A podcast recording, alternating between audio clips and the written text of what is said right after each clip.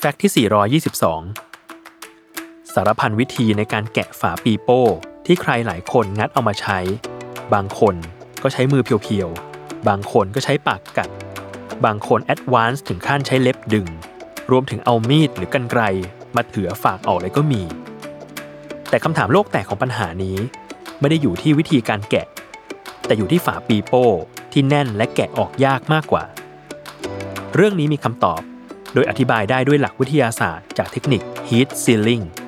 หรือการใช้ความร้อนผนึกพลาสติก 2 ชิ้นให้ติดกัน นั่นคือตัวพลาสติกที่เป็นฝาปีโป้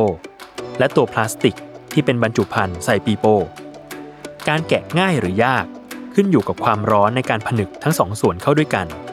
ยิ่งใช้ความร้อนสูง ยิ่งต้องออกแรงดึงพลาสติกให้แยกออกจากกันมากขึ้น โดยการยึดติดกันของพลาสติกบรรจุภัณฑ์ปีโป้ อยู่ในช่วง peel sealing range หรือกระบวนการเริ่มหลอมติดกัน แต่ยังไม่เป็นเนื้อเดียวกัน ซึ่งโรงงานผลิตจะใช้ความร้อนระดับปานกลางค่อนไปทางสูง เพื่อควบคุมให้ผนึกพลาสติกอยู่ในช่วง peel ได้มากที่สุด